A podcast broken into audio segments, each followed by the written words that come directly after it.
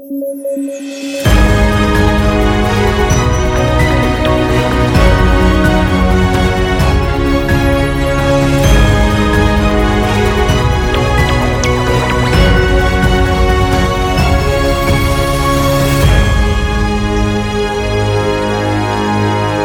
noches con todos. Estamos en el podcast de debate de sudaca.p. Como todas las noches estamos con Alexandra Ames y Paolo Benza. Y hoy día, antes de hablar de temas políticos, vamos a hablar de un tema en realidad de consumidor, es un tema económico vinculado al consumidor y es las denuncias que han comenzado a aparecer de consumidores, usuarios del sistema financiero, por débitos que han encontrado en sus cuentas que no corresponden con consumos que hayan hecho.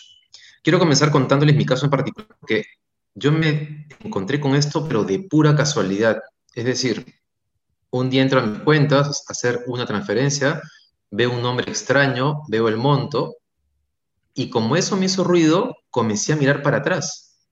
Como en el mismo mes me encontré con otro cobro, raro, pedí mis estados, mis estados de cuenta de los meses previos y me encontré como con unos ocho débitos de consumo que yo no había hecho y con un par de débitos de Globo de servicios que sí había hecho, pero que digamos eran de 8 o 10 soles y que me cobraban 35 dólares, 60 dólares. Ay, no. Entonces, claro, yo he, presentado mi reclamo al BCP, está en proceso, y a raíz de que comenté esto en un chat, tengo amigos que comenzaron a ver sus cuentas y se encontraron con que a ellos también este, les, les estaba pasando lo mismo, pero no te estabas dando cuenta.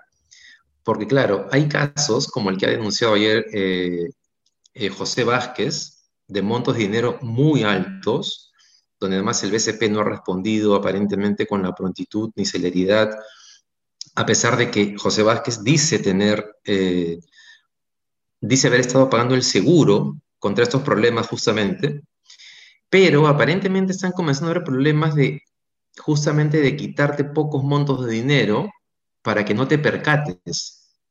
Eh, y todo parece indicar que, claro, como durante la pandemia todos hemos hecho mucho mayor consumo de lo digital, eh, parece que los, que los protocolos de seguridad de los bancos no han estado funcionando a la, perfección. Eh, así que a tener cuidado, ¿no? A chequear sus cuentas, por más que sea un poco pesado, a chequear los, este, los estados de cuenta cada mes. Pucha, qué terrible, ¿no? Yo estoy segura que esto me ha pasado a mí también ahora que dices lo de Globo, porque cuando, cuando pasó esto, yo ayer también revisé mis cuentas porque yo tengo la mala costumbre, y espero que ninguno de los oyentes la tenga, de no revisar mis cuentas a fin de mes y pagar simplemente mi tarjeta. Pero a, mm. raíz de lo que pasó, chequeé y no vi nada raro, pero sí vi consumos de Globo altos, pero a veces pues me, me, emociono y digamos en comida y, digo, bueno, ya seguramente me emocioné, no, no, no he sido muy, muy eh, precisa al momento de, de, de evaluar bien cada consumo y eso sí me, me preocupa y me parece indignante este, que, que suceda esto con, con las herramientas de seguridad eh, cibernética que existen y además me parece insólito que los bancos nos pretendan cobrar un seguro por esto. O sea, ¿por qué yo tengo que pagarle al banco por un seguro, por un servicio que ellos deberían ofrecerme a mí? Es decir, así es. Yo porque, o sea, yo no tengo mi plata en mi colchón porque se supone que es más seguro ponerla en un banco y los bancos quieren mi dinero. Entonces los bancos tienen que ver cómo puedo yo eh, eh, eh, realmente decidirme por un banco en vez de dejarlo en mi colchón. Pero si mi colchón va a ser más seguro que un banco, entonces yo voy a tener que poner mi, dinero en un colchón, porque no puede ser que el banco pues no me ofrezca seguridad y que encima me cobre por, por un seguro, ¿no? Pablo, déjame complementar eso, eso, eso, que dice Ale porque es muy importante. es decir, el, o sea, no pueden los bancos combinarnos a comprar sus seguros para cubrir problemas que ellos deberían estar afrontando.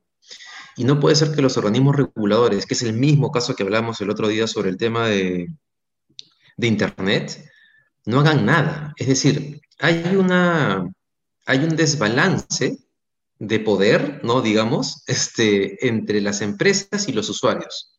Y quienes tienen la sartén por el mango son ellos.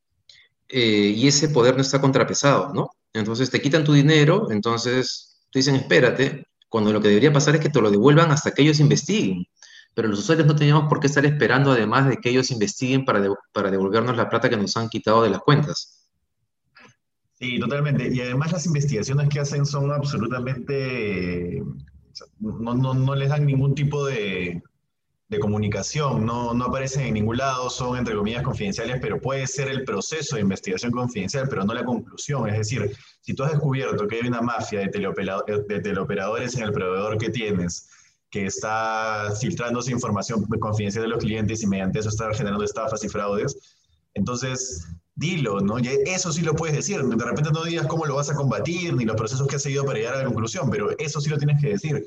Lo mismo que tienes que decir si es que has descubierto quiénes son o dónde están o por qué está pasando, o si son tus propios empleados, si son empleados de tu proveedor, si este, dónde está el, el, gap, ¿no? ¿Dónde está fallando? Eso no, no lo hacen y, es necesario que lo hagan, creo yo, ¿no? Y con un buen regulador, con una buena entidad que esté detrás de ellos para eso, que, que eso podría solucionarse. Sí, un comentario final sobre eso es que eso también es consecuencia de que tenemos mercados concentrados, ¿no? Porque yo muchas veces me he querido ir del, del, banco en el que estoy, que es el BCP. La última vez fue cuando me enteré que, que Dionisio Romero le había llevado millones de soles a Keiko Fujimori. Pero claro, eh, después te, lo terminas pensando, ves la gente a tu alrededor, qué banco tiene, ves que eh, las transferencias interbancarias no son tan sencillas como de un banco a otro banco, eh, perdón, dentro del, del mismo banco, entonces va reforzando la concentración del, mercado, que, en el Perú está básicamente en cuatro bancos, ¿no? Ese dato de que tenemos 15 bancos es en verdad, no importa. El tema es que cuatro bancos tienen el 80% del mercado y, se ven, y saben que pueden darse estos lujos porque la gente no se va a cambiar. Y cuando, y cuando salen alternativas tipo al tipo de cambio, todas estas apps para cambiar dólares, les cierran las cuentas, les hacen mil problemas. Entonces, o lanzan su propia, su propia, su propia plataforma como BSP, que ha lanzado su Cocos y Lucas, no sé cómo se llama, ¿no? Sí, sí, Cocos y Lucas. en fin, bueno, el otro tema del día es Forza, ¿no? Hoy día presentó su plancha presidencial. No sé cómo lo vieron, pero yo que había estado rajando de Forza en las semanas previas, debo decir que me quedé sorprendido. Eh, se le vio cómodo, confiado, hablando con mucha soltura y hablando en sencillo sobre temas que son sensibles a la gente. Se notó que está leyendo las encuestas, porque cuando habló de la constitución, lo primero que dijo fue, queremos una constitución que eh, tenga mayores sanciones para los corruptos, que es justamente lo que decía la encuesta del IEP del, domingo. Eh, ¿Cómo lo vieron ustedes? Ya, yo quiero decir una cosa rápida sobre eso, que es... A ver, a ver, a ver. Dale, dale, Pablo. habló sobre la imprescriptibilidad, imprescriptibilidad, perdón, de los delitos de corrupción, y eso ya se pasó, ya se promovió en el 2017, de, la, de lo más grave, por supuesto, pero de los que realmente importan, ¿no? Entonces, sí está bien que hable de esos temas y que vea las encuestas, pero que promueva cosas interesantes. Dale, dale. Pero, pero bueno, en mi caso, eh, a mí me gustó mucho, como tú dices, este, yo también lo vi cómodo, eh, como dices David, eh, pero además, ¿sabes qué? Me he dado cuenta que estaba en su cancha, estaba en la calle. Y él justo em, empezó, empezó su discurso diciendo eso, ¿no? Yo soy de calle, yo no voy a estar en la oficina, ¿no? Yo voy a estar en la calle con la gente. Entonces, creo que se ha sentido muy cómodo por eso, ese es su hábitat. Eh, no, mm. Su hábitat no es un set de televisión, ¿no? Entonces, eh, creo que e, eso ha hecho que de alguna manera, pues, él pueda em, soltarse, ¿no? Ser como es. Creo que si él sigue demostrando este perfil, puede gustar y enganchar mucho más con la gente, porque es un discurso además fresco, que genera confianza. Em, Verónica Mendoza tiene un discurso eh, también eh, fresco, transgresor, ¿no? Un poquito, eh, que puede asustar a la, a la, derecha, digamos, pero, pero que es fresco para la juventud también, ¿no? Pero ya Julio Guzmán ya no tanto. Julio Guzmán tenía ese discurso hace cinco años, ¿no? en, las, elecciones pasadas. Ahora como que no se está eh, renovando de, su propio discurso y ya no se le ve como, como, como, un discurso tan fresco como se le vio en las elecciones anteriores, ¿no? En cambio, pues con los discursos de Hernando de Soto, Keiko, que son pues ya discursos dinosaurios, ¿no? Que, que, que no, no, no, te, no enganchan, ¿no? Creo que, que, Forsyth tiene eh, posibilidades de crecer si sigue eh, trabajando, saliendo en la calle. Creo que su hábitat no es un set de televisión, como digo, sino eh, la propia calle, ¿no? Pero también hay noticias hablando de elecciones de eh, personalidades tuiteras que se han lanzado eh, al Congreso, que están postulando, ¿no? Bueno, entre ellas Sigri Bazán, que ya se sabía de Sigri Bazán hace unos días, que ha, traído pues eh, varias, varias opiniones diversas, y también hoy día em, Patricia Gamarra también ha odiada por, por, por Beto Ortiz, ha, contado que va a postular al Congreso por el Partido Morado. ¿Cómo ven ustedes la participación de estas chicas en la política? Mira, sobre, sobre la participación de, de, personas con seguidores en redes sociales en general, yo no sé qué tan acertada estrategia sea por, de parte de los partidos. ¿no? No porque esté mal, ni porque, ay, rasguemos las vestiduras, que tienen que ser gente con carrera política y eso, ¿no? Sino yo creo que el cálculo que están haciendo no es el correcto. Ellos están diciendo, bueno, tienen 230 mil seguidores, entonces por lo menos serán 20 mil votos para mi lista y eh, eh, esa persona entrará y tendrá una curul, ¿no? Y no, no necesariamente funciona así. Eugenio de Medina era el ejemplo, ¿no? Eugenio de Medina tiene 38 mil seguidores en Twitter y sacó 900 votos, menos, una cosa así, pero menos de mil sacó, ¿no? Hace poco, hace nada, revisé la cifra en en la OMP. Entonces no sé si el cálculo sea ese el que tengan que hacer los partidos, ¿no? Este... Sí, pero ahí, pero ojo que, o sea, ya, pero es que Eugenio Medina puede ser antipático, ¿no? o sea, la gente lo sigue, pero digamos que no es un muy buen personaje. yo no sé si a alguien le parezca antipático, antipática, por ejemplo, Patricia Amarra, ¿no? A mí no, pero puede ser que un montón de gente sí, ¿no? Sí, podría ser. Sí. O quizás poco seria, digamos, ¿no? Porque ella se ha generado seguidores con un tono más de sarcasmo en el Twitter, ¿no? que, la, que es la que ha hecho justamente que, que, la, que le permita crecer. Y, no sé si los electores necesariamente quieren una congresista eh, sarcástica, sino más bien una congresista que pueda eh, votar. Sin embargo, regreso un poquito al, a la estrategia de campaña de Daniel Olivares, que él utilizaba justamente el vamos a, joder, ¿no? Y eso, terminó, Daniel, eso gustó, ¿no? Daniel es publicista, entonces sabe comunicar, que no es, no es una cosa de, ah, empírico. No sé, si Carlos León Moya se postula al Congreso, saldría, no lo sé, pero digamos, una cosa es hacer comunicación política, otra cosa es hacer sátira, otra cosa es hacer, este, no sé, pues lo que sea, influencer cómic, es distinto. Aquí, claro, aquí la diferencia entre una Sigrid Bazán y una Patricia Gamarra, por ejemplo, es que Sigrid Bazán al menos se le conoce más haciendo análisis político, opinando sobre los temas eh, eh, sociales o económicos que han surgido en los últimos años a través de la plataforma de la República. Y en el caso de Patricia Gamarra, ella tiene un gran desafío pues, de posicionarse en, propuestas serias de, proyectos de, ley interesantes, ¿no? de enfrentar la, la, lucha contra la corrupción desde adentro pero a mí me cae muy bien Patricia, yo realmente la felicito a ella y a Sigrid, porque creo que es muy importante que gente eh, comprometida con el país se eh, involucre en política, es lo, que, es lo que más necesitamos realmente. ¿Con quién va Patricia, perdón? ¿Con los morados? Patricia va con el Partido Morado y tengo otra noticia también del Partido Morado, porque hoy día pues yo me entero de esto a raíz de que Julio Guzmán tuitea y pone a, los, a su lista de invitados, ¿no?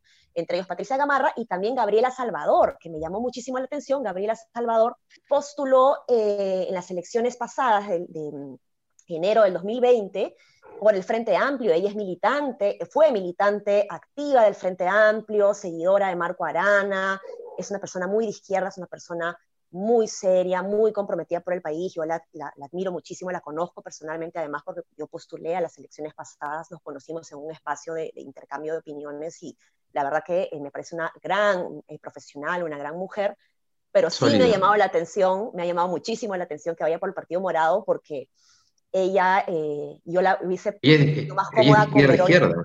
Claro, yo lo hubiese sentido más, más cómoda con Verónica Mendoza, digamos, porque yo no sé si el Partido Morado vaya a promover un cambio de constitución en lo económico y entendería que Gabriela Salvador se inclina más por ese lado. Es interesante porque eso podría reflejar que, claro, como tú dices, su espacio natural era Juntos por el Perú con Verónica Mendoza, pero ella está optando por irse hacia el centro, tal vez porque no le perdonan a Verónica Mendoza su alianza anterior con eh, Cerrón, ¿no? Este, entonces puede ser eso. Ahora, como tú dices, es el tema de, también puede, reflejar eh, que el Partido Morado está buscando correrse en algo hacia la izquierda, eh, lo cual me recuerda que ahora, justo hoy día, después de lo de Forza, me he encontrado con un artículo de Jorge Chávez, que es el segundo vicepresidente y el jefe del plan económico de Foresight, ojo, y está bien sustentado, argumentando por qué la propuesta del control de tasa de interés no es una locura, basándose en lo que dice este, la ley y el Código Civil, la ley específica sobre el Banco Central de, eh, Reserva. Entonces, este, me, sorprendió mucho, ¿ah? porque ese es un, defender un tema como establecer topes a la tasa de interés, es una propuesta bastante de izquierda. Y Jorge Chávez, que está con Foresight, este, lo estaba argumentando. Entonces, digamos, de repente vamos a ver este ejercicio de tratar de correrse hacia, hacia, la centro izquierda de parte de, de algunos partidos políticos. Es que esta elección está pintada para la izquierda, ¿no? Creo que... Pintada. La pandemia nos ha dejado, digamos, una elección pintada para la izquierda. Ahora, es lo que decíamos la otra vez, ¿no? Si es que Verónica Mendoza y Julio Guzmán se van a quitar votos, quizás ese sea el espectro, ¿no? El espectro Gabriela Salvador, por decirlo de alguna manera. El espectro de disputa entre los dos, entre los dos candidatos.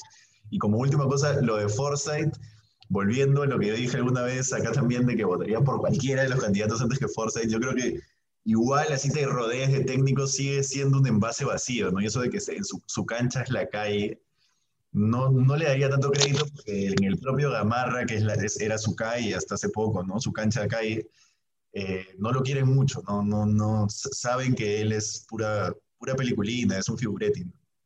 pero, no, lo quieren en Gamarra, pero la gente que veía... Su... afuera. Claro, pero la gente que lo veía cuando él hacía sus apariciones todo, o sea, su nivel de aprobación se debía a que la gente que lo veíamos desde fuera veía a una persona ejecutiva que era de acción, iba y resolvía y, y, y se enfrentaba al problema en la calle. Y hoy día, justamente lo que ha hecho es eso. Y ojo que Force puede decidir hacer una campaña básicamente con eventos de este tipo y no ir a un set de televisión sin ningún problema. Porque quienes vemos programas políticos somos cuatro gatos. Entonces, tal vez ir a RPP una mañana, ¿no? Para tratar de, digamos, de, tener alguna aparición en un medio masivo. Este, pero yo también creo que él se siente muy cómodo en el espacio en el que ha estado hoy día. Eh, no digo que, no digo que, que tenga un discurso político y una visión para el país, pero está clarísimo, porque hoy día de hecho no ha sido transgresor ni ha dicho nada que tú digas, este, wow, este, ¿qué tal propuesta para el, para el Perú? Nada, cero. Es un tema de la, de la performance en el lugar, ¿no? Pero ha, sido, ha estado bien este, articulado. Ha sido bien articulado. Ha estado bien articulado. Ha estado bien articulado. Y presentó muy bien a cada miembro de su plancha presidencial y algunos de los que van al Congreso. Y, y, y, tuvo algo muy importante, porque yo no sé cuánto habrá practicado para esto, si le ha salido así de natural, porque hizo una presentación muy buena de cada miembro del, equipo y qué le sumaba al equipo en su conjunto.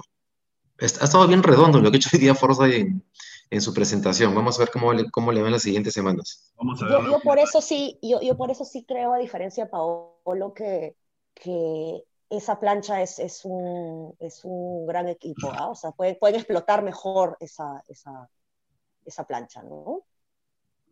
Oye, y hacemos un comentario para cerrar con lo de Podemos Perú. ¿Les parece que vale la pena comentar la, la amenaza, la matonería de Podemos Perú contra la presidenta del Congreso? Vale, no sé si quieres comentar tú lo que ha pasado. No, terrible, pero, o sea, no termino de indignarme y espero que, que la capacidad de indignación nunca se me acabe, pero tampoco me sorprende estas actitudes matonescas y mafiosas del partido Podemos, de la gente de Luna, que viene a, amenazar pues a la, presidenta del Congreso. Creo que ha sido muy clara la presidenta del Congreso eh, lo que ella respondió. Nos vamos a demorar lo que nos tengamos que demorar. ¿no? Si nos demoramos mucho, bien. Si nos demoramos poco, también. ¿no? O sea, a mí no me van a venir a amenazar de que me demore o que no me demore, ¿no? O sea, no me vengan en bailes. Me ha encantado el tweet que ella ha sacado porque es directa, firme. Eh, creo que ha sido una buena respuesta la de la presidenta del Congreso. Claro, y todo esto sobre el proyecto de la ONP, sobre la que el, el Ejecutivo ya presentó la demanda de inconstitucionalidad, pero que se supone que el 19 de diciembre tenía que anunciar cuál era el mecanismo para comenzar con la devolución de aportes mientras el TC se pronunciaba. Y hasta ahora el gobierno no ha dicho si va a comenzar a devolver los, los aportes o si va a tomar alguna acción legal para impedir tener que comenzar con esa con esa devolución. Eso lo vamos a saber el fin de semana y eso va a ser un bochinche de todas maneras, porque si el Ejecutivo decide no comenzar con la devolución de aportes, estemos seguros que en el Congreso le van a saltar al cuello y la próxima semana tenemos nuevamente este, un choque de poderes. Moción de vacancia. Ay, Dios mío, Dios mío.